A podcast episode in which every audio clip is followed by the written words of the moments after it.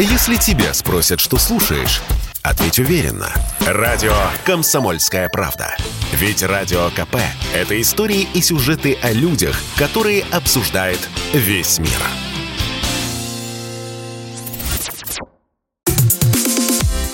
«Алый парус. Открытые горизонты».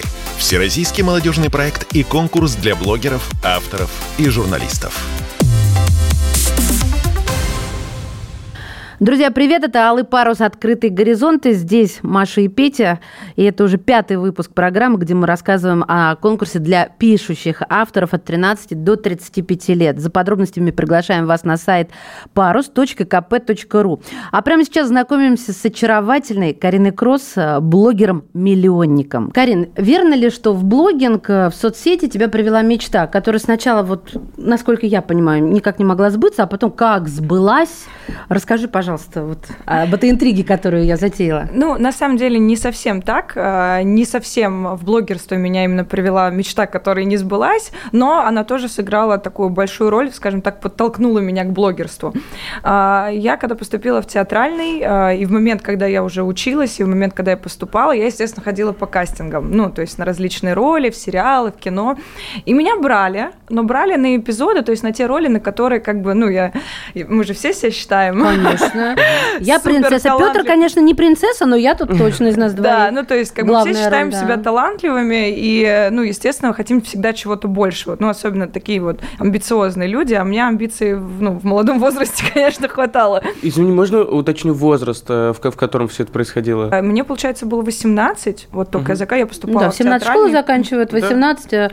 Так. Вот. И, получается, я ну, походила-походила по этим кастингам, поснималась в таких... Но, кстати, когда меня брали, я никогда не отказывалась даже от маленьких ролей, потому что я понимала, это просто, не знаю, какой-то огромный опыт, и мне удавалось поработать даже в эпизодах, в эпизодах с очень крутыми актерами. Ой, расскажи, с кем. А, у меня была ситуация. Я снималась в эпизоде, это была такая моя роль первая со словами, с Яном Цапником. Так. Вот. И он меня... Я ходила в дверь, и мне нужно было сказать одну фразу, ну, типа, из серии, там, что-то кофе принести, ну, вот, и я так переживала, потому что я знала, ну, я знала, Ян Цапник уже тогда был очень крутым, ну, то есть еще в то время я такая...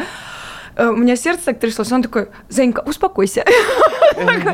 Не переживай, все будет хорошо. А ведь Яна у нас играет, знаешь, частенько всяких маньяков, а на самом деле очень добрый и теплый человек. Он очень классный. И при том, и когда я ему написала, причем я не помню, мы как-то с ним разговорились после съемки, он мне какое-то наставление дал, то есть он очень мило общался. Как трогательно. Да, и после этого, представляете, я нашла его номер, и я ему написала со своей социальной сети, я говорю: Ян, здравствуйте. Наверное, вы меня уже не помните. Я говорю, ну вот когда-то я снималась у вас в эпизоде, ну, в вашей mm-hmm. киноработе, и не могли бы вы сняться у меня в клипе? Я, конечно, понимаю, что, ну, как бы, там... И вы представляете, он мне ответил, что я помню, Кариночка, да, как вот мой круто. Номер. И я такая, я села, и у меня мурашки, ну, то есть это... Знаете, почему я так сейчас восхищаюсь? Чтобы не подумали, что я там излишне комплиментарна. Вот тут несколько составляющих. Во-первых, чем круче и выше в плане статуса, давайте будем честными, человек, я имею в виду сейчас про актера, о котором мы говорим, про Яна Цапника, тем он проще. Да, если мы видим, что человек там, ну, как uh-huh. мы любим говорить, с понтами, то это уже не, не тот уровень. Потому что вот этот высокий полет, он определяет простоту в общении, интеллигентность. И то, что он помнит еще вот такие вещи, это так трогает. Я вам даже больше трогает. Скажу. А, а, мне, я И ты молодец, сказать... конечно, вообще смелая такая. Я хочу сказать, что я просто, вы даже не представляете, насколько я была в шоке, потому что он улетал с семьей отдыхать в в день, когда мне нужно было снимать клип, и там никак нельзя было не подвинуть, это как раз вот с Мумий Троллем мы вот снимали клип, и э, он говорит: Кариночка, ну вот я вот уезжаю, говорит, если получится, то я, ну, смогу, если mm-hmm. нет, я просто, у меня такая, я говорю, а если я вам, причем он это просто по дружбе, абсолютно бесплатно, для, ну, типа вот по дружбе приехал, снялся, и он улетал, он возвращался к нам на один день с отдыха, обалдеть. Снялся и возвращался обратно, то есть вот настолько, для, ну, для меня вот это история, было... Да? Вот это чудеса. Я это просто я, я, я по белому завидую, потому что я актер, я, я снимался тоже с какими-то известными людьми, и хоть бы кто вспомнил, конечно. Нет, на самом деле, то есть я мог сниматься с человеком. человеком. Ты, ты, ты прям у течение... всех спрашивал? Нет, Вы нет, меня смотрите, помните? Я, я снимался там с Сергеем Буруновым, я с ним вижусь через год, да, и он такой, ну, лицо знакомое, что-то... а вот кто, да, а мы с ним снимались несколько, несколько съемочных дней. Я, я думаю, вот со мной что-то не так, наверное, я не запоминающийся, нет, а вот Карина так ненадолго, и, и так Карина надолго при этом запомнила. Карина просто девушка роскошная, которая очень яркая. Извините. Не оправдывайте меня, не оправдывайте. Я, например, снималась в фильме у Бондарчука, естественно, я не рассчитывала на то, что, ну, меня потом вырезали. А. Вот. И я ему прямо сказала, я говорю, вы знаете, что вы зарубили мою кинокарьеру? Мы хохотали с ним вдвоем. Но вообще эти истории, они воодушевляют, вдохновляют, правда? Вот меня такие крылья. Меня очень сильно. Но особенно, когда, ну вот я продолжу, собственно, к вопросу, я очень часто перепрыг... перепрыгиваю, потому что у меня, не знаю, мне кажется, всего, о- да? очень, да, много каких-то ситуаций. Я очень сильно, в принципе, люблю людей, которые, с которыми меня жизнь сталкивает, потому что, ну, я так считаю, что каждый человек, который в твоей жизни э, ну, приходит в твою жизнь, он не просто так. И я стараюсь делать из этого какие-то выводы. То, то есть нас такое. Ты вспомнишь где-то через полгода? Вас я точно вспомню. Спасибо. Вас, да, меня тоже нет. Это классика. Потому как девочка-девочка будет почему-то. Вот. И, собственно, я ходила-ходила по этим кастингам, и я подумала в какой-то момент, ну, скажем так, не то, что руки опустились, а вроде бы я подумала, что, ну, если вот эта дверь не открывается, то я буду продолжать стучать в эту, но можно попробовать стукнуть и в другую, mm-hmm. как бы, вот, так. которая рядом. И мы с подружкой просто начали снимать какие-то ролики, типа, тогда это был как раз, вот никто не знал, это сейчас популярная такая история липсинг, да, когда мы под э, музыку открываем рот, ну, типа, и поем под чужие песни. Вы зря так, вот. Карин, я, Мария объяснял до этого, что такое вайн, это мы, мы долго к этому шли, сейчас вы с липсингом, конечно, нагромоздили. Ну, в общем, это типа караоке. Это последнее, что вы услышали в исполнении Петра, шариковая ручка сейчас воткнулась в него. Просто нет, гораздо проще, можно просто выключить микрофон. Ладно, это мы между нами девочками. В общем, вот, скажем, после вот этого всего я просто начала снимать ролики с подружкой, типа липсинги, и они начали заходить. То есть прям на большую. У меня было тогда из серии что-то пятнадцать тысяч подписчиков. Это Нет, еще... ну это как? Это вот ты просто стояла, ну, и как по-русски говоря, придурялись вы, ну, шутили, да, дури, дурку валяли, да? Да, да, просто вот... Ну, дурака валяли, да, правильно сказать. Дурака да. валяли, да. Две а девчонки. А платформа какая? А, да, ТикТок-то тогда не было. Платформа Волан-де-Морда. Я понял. Прелесть какая. Вот. И, собственно, они начали заходить, эти ролики, причем на очень большие просмотры. Там тогда сто сорок тысяч зашел ролик на таком маленьком аккаунте. Я подумала, а если такая глупость заходит, вот, почему бы не снимать что-то прикольное, умное, mm-hmm. интересное, связанное с юмором, может, в каком-то формате. И мы начали снимать как раз вот эти самые вайны, ролики скетчевые. Я писала, я училась параллельно, как вообще пишется юмор. У меня есть потрясающая э, педагог Юль Денисова. Вот, она мне помогала. Юмор, это как... Там также есть семь нот, как в музыке, и семь сценариев, как в спектакле. Но в любом случае есть какой-то определенный ход, по которому... Просто это мы не замечаем. Нам кажется, о, шутка такая mm-hmm. сама собой. Нет, есть сетап, есть панч, есть разные... То есть, ну, это просто, если захотите, если это интересно слушателям и тем, кто сейчас смотрит, это можно почитать, этому можно научиться, это можно развивать. Поэтому, если вдруг ваши там коллеги на работе подшучивают, а вы хотите им как-то колко ответить, yeah. то этому вполне можно научиться. И, соответственно, практика. Практика с друзьями, не стесняться высказываться, не стесняться пробовать шутить. Это вообще очень классно шутить, потому что улыбка в наше время очень дорогого стоит. Да, уж это точно. Вот. Слушай, про улыбку я еще хочу вопрос задать. Извините, да. Петр, да, что я вам наступаю на горло, но не убираю ногу оттуда. Это весь эфир, все нормально. То есть ты уже привык. Верно ли, что когда-то ты работала в отделе кадров магазина «Шуб»? И за один день увеличила продажу в несколько раз. И я тебе скажу больше, я где только не работала, ну, наверное. Ну, это отдел кадров магазина «Шуба». А, это такая конструкция какая-то не, сложная. Я тебе, я тебе расскажу. Это была такая ситуация. Я была менеджером по набору персонала. То есть, ну, ничего сложного, да, как mm-hmm. бы такая обычная профессия. И а, у каждого менеджера были под, ну, как, а, типа, под поручительством, да, продавцы, с которыми ты работаешь, чтобы они повышали продажи. Так. Вот. А меня просто взяли, потому что я юркая девчонка, которая могла быстро там с документами возиться, там с компьютером хорошо, ну, там на «ты» была. Вот. И поэтому как бы никаких особых там надежд никто супер-пупер не возлагал. Вот. И я просто проводила собеседование, ну, по стандарту, да, какие-то определенные требования нужны были. Вот. И так как у нас магазин был, он был, ну, как сказать, средняя ценовая политика, даже, может быть, чуть ниже среднего, и был акцент сделан на то, что это такой семейный как бы mm-hmm. магазин, что ты приходишь, жена приходит... И сразу все в шубах. Да, хоба, ну не в шубах. А тебе там... тулупчик мелкий. Ну, типа верхняя одежда. В общем, ну, и да. шубы, и куртки. И горжеточку сверху замотали, повысили чек. Да, типа, типа того. И я подумала, что, наверное, здесь нужны продавцы, которые а, непосредственно хорошо торгуют. А где у нас хорошо торгуют? На рынке. Я думаю, это такая семейная история. То есть возьмите помидорки, а здесь у нас огурчики еще, вот и вам колбаски в довес. Ну, то есть я просто пошла на рынок, раздала визитки, пригласила на собеседование продавцов. И где-то из двадцати человек я выбрала шесть продавцов, которые, ну, прям очень крутые. И вот мои продавцы, они сделали выручку больше, чем все пятнадцать остальные продавцы, Обалдеть. которые были. Классная и история. У меня начальство, собственно, вызвало, я им рассказала. Они спросили вообще, где ты взяла их. Вот. И я рассказала, мне сказали, это гениально, и меня сделали начальником отдела кадров. Правда, взрослые женщины были очень недовольны я этой ситуацией. Я представляю, да? Вот. И было очень сложно работать в коллективе, потому что, ну...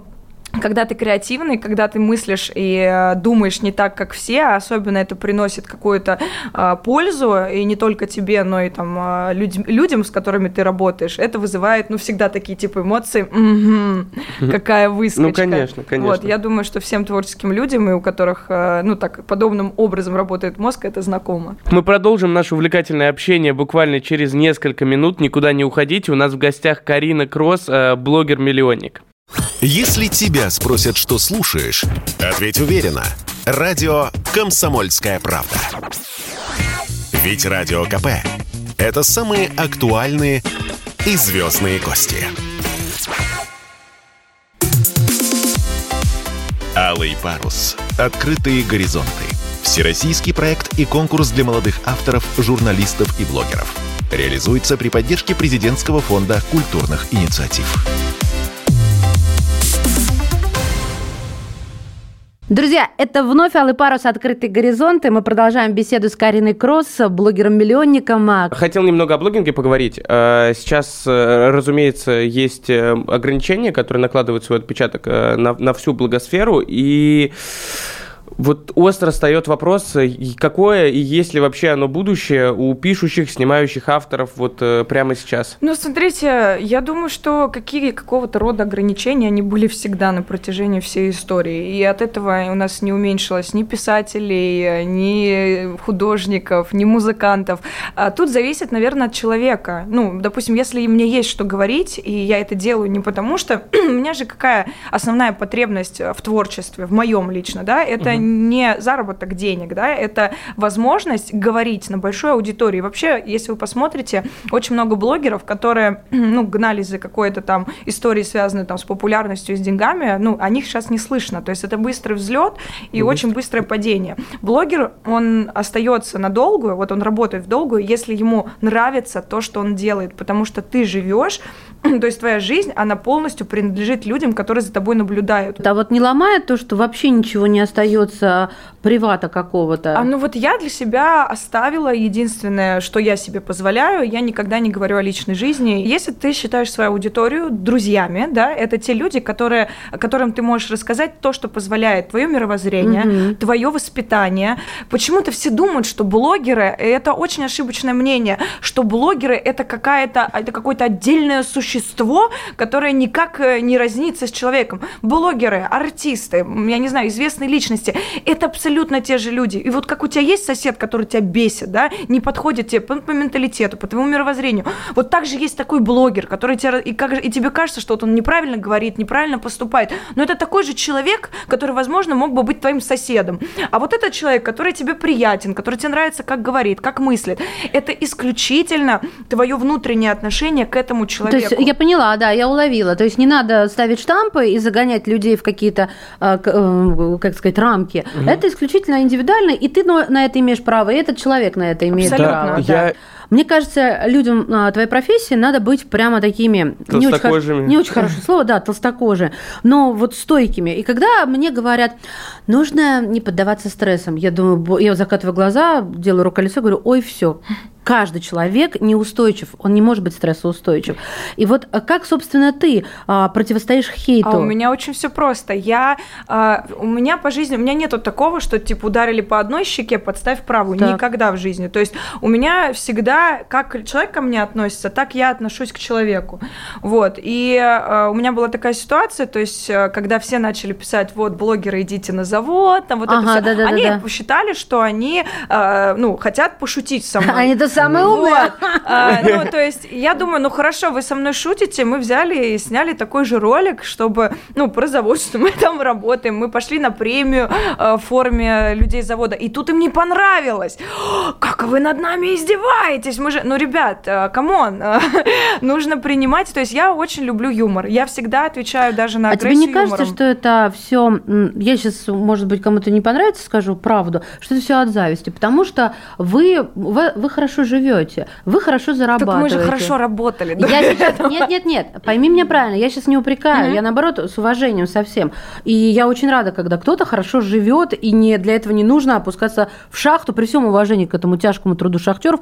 Но mm-hmm. я вообще вот говорю, вообще. А, почему люди, на твой взгляд, начинают вот, вот завидовать тому, что хорошо живут? Я тебе очень легко отвечу на этот вопрос. Я уже давно для себя это определила и решила. Смотри, человек, когда сидит, допустим, ну, я возьму пример, допустим, мужчина, да, он видит девушку за дорогой машиной, а, и mm. он, а, он первое дело, что он думает, что это она не сама сделала, ну, да, у нее богатый вот мужик, все штуки, остальное. Да, он да, видит да. парня Слушайте. молодого, да, или, допустим, даже в, то, в его же возрасте, который там на какой-то хорошей профессии, он там наворовал там или еще что-то, ага. или еще что-то. Если он ответит себе, что эта девушка сама заработала, что этот парень сам заработал, получается, я плохой, я не могу заработать. А-а-а. А тут как бы они...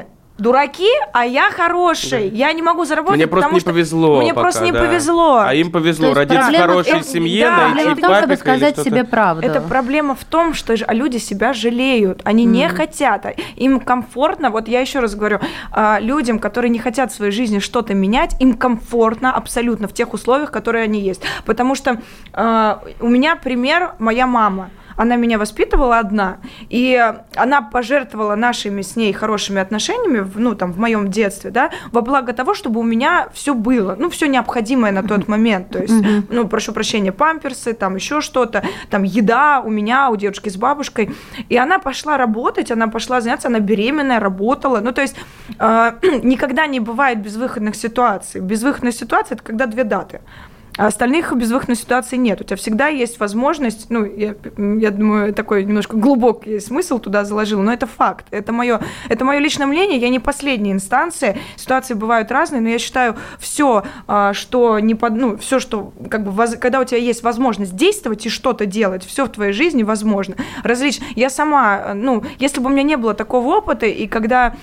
Я сейчас сижу э, в золотом гелике и просто вспоминаю, как я безумно, как я мечтала о том, что у меня будет, э, получая зарплату э, в пятьсот рублей за раздачу листовок. Но я внутренне была готова, я знала, что я сделаю все, чтобы у меня исполнилась моя мечта. И она обязательно будет. Я очень хотела, чтобы э, у меня у мамы все было хорошо. Я смотрела, как она работает, я смотрела, как ей было тяжело. И я очень хотела, чтобы она больше никогда в жизни не работала. И сейчас моя мама э, работает в удовольствие. Она ездит к лошадкам и занимается спортом, ей не нужно работать. Класс. И, ну, типа, я понимаю, что все зависит от твоего желания и от твоих, ну, мы всегда...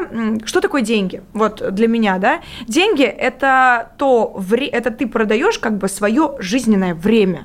И ровно люди не понимают, что когда ты работаешь на нелюбимой работе, когда ты в каких-то сложных условиях, ты свое время продаешь задешево. А самое дорогое, что у нас есть, это время. Мы традиционно задаем вопрос всем нашим гостям. Просто посоветуй, пожалуйста, там, на своем опыте молодым авторам, молодым блогерам, как сейчас развиваться. Ну да, если бы ты сейчас да. вот начинала.